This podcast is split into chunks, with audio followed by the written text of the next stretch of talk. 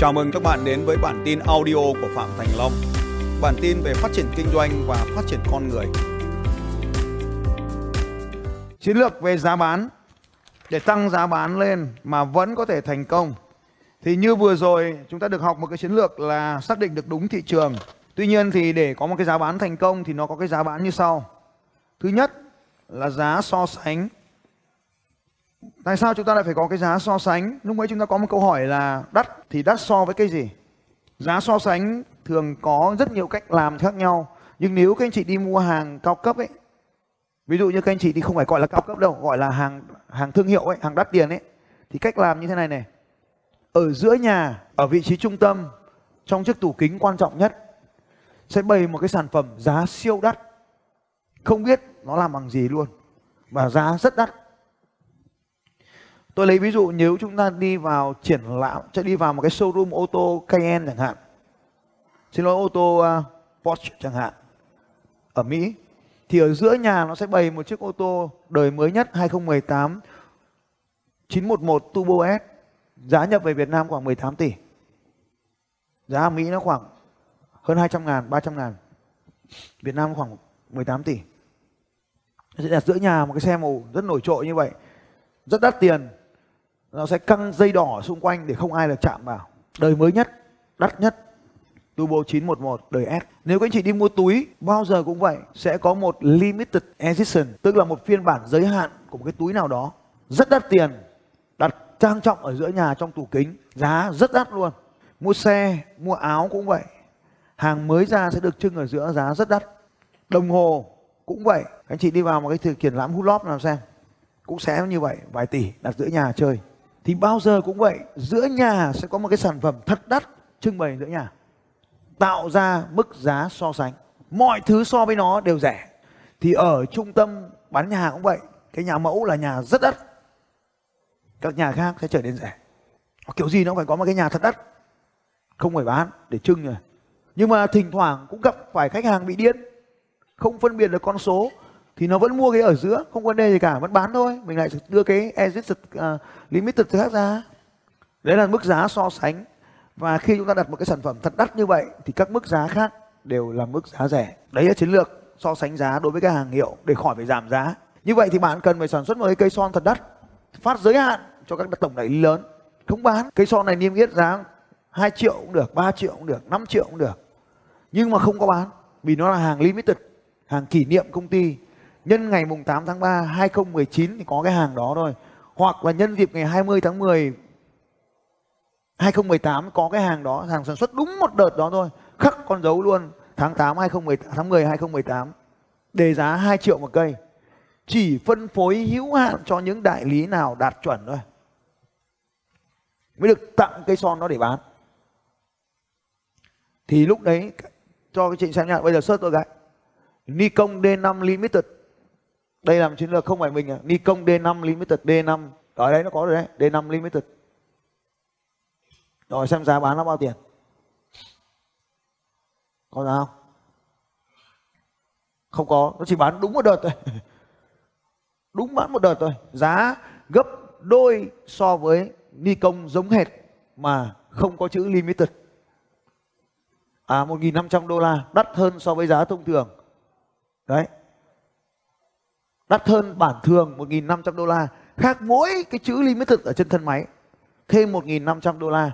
Nhưng mà 50 năm nữa thì cái con này sẽ còn đắt gấp trăm lần con đề bản gốc. Rồi như vậy thì các anh chị tạo ra một cái limited giá trên trời không bán, dành tặng. Để làm, khi mà con limited ra nhá, thì con bản thường bán nhanh hơn. Thì nhớ tôi, giúp tôi từ khóa này. Khi con limited ra thì con bản thường bán nhanh hơn vì nó có mức giá so sánh. Còn không, nó mang so sánh với đối thủ. Nó mang so sánh với đối thủ thì sản phẩm mình lúc nào cũng đắt. Tự nhiên còn bên cạnh nó bán 230 tặng dưỡng, mình bán 220 thế là mình thành đắt rồi.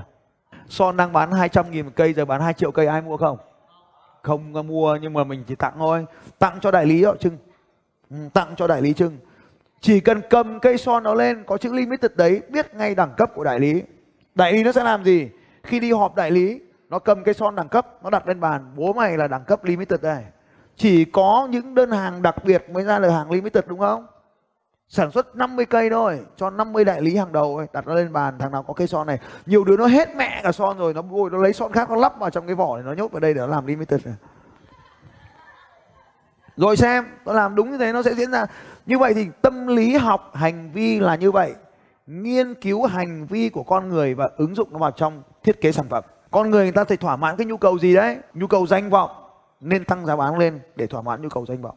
Như vậy thì cái giá so sánh, có rất nhiều cách giá so sánh. Đối với tôi chẳng hạn, thì tôi nói rằng là nếu bạn đi học nước ngoài, hôm qua các anh chị còn nhớ là giá so sánh là bao nhiêu tiền không?